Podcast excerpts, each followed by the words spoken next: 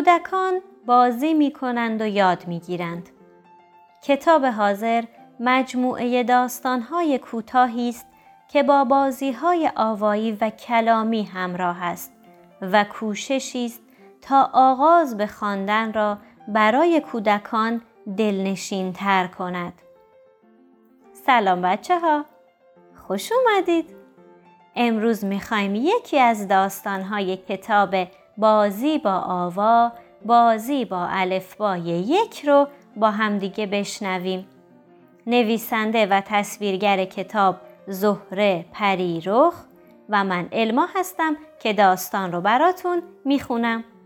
این کتاب متعلق هست به انتشارات کانون پرورش فکری کودکان و نوجوانان.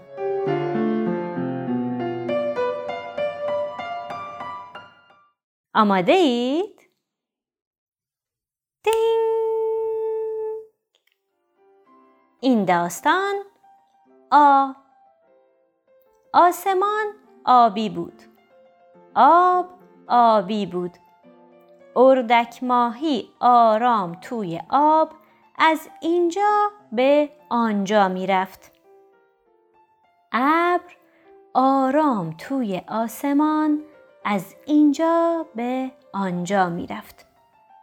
اردک ماهی ابر را دید و گفت سلام اسم من اردک ماهی است.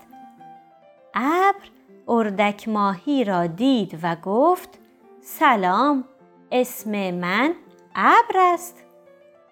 اردک ماهی توی آب چرخید. ابر توی آسمان چرخید. اردک ماهی روی آب پرواز کرد. ابر توی آسمان پرواز کرد. باد او آواز خواند. آسمان ناآرام شد. آب ناآرام شد. اردک ماهی ترسید و پنهان شد. ابر با آواز باد رقصید و خوشحال شد. داستان آهم تمام شد. تا یه داستان دیگه از این کتاب همتون رو به خدای خوب و مهربون میسپارم. خدا نگهدار.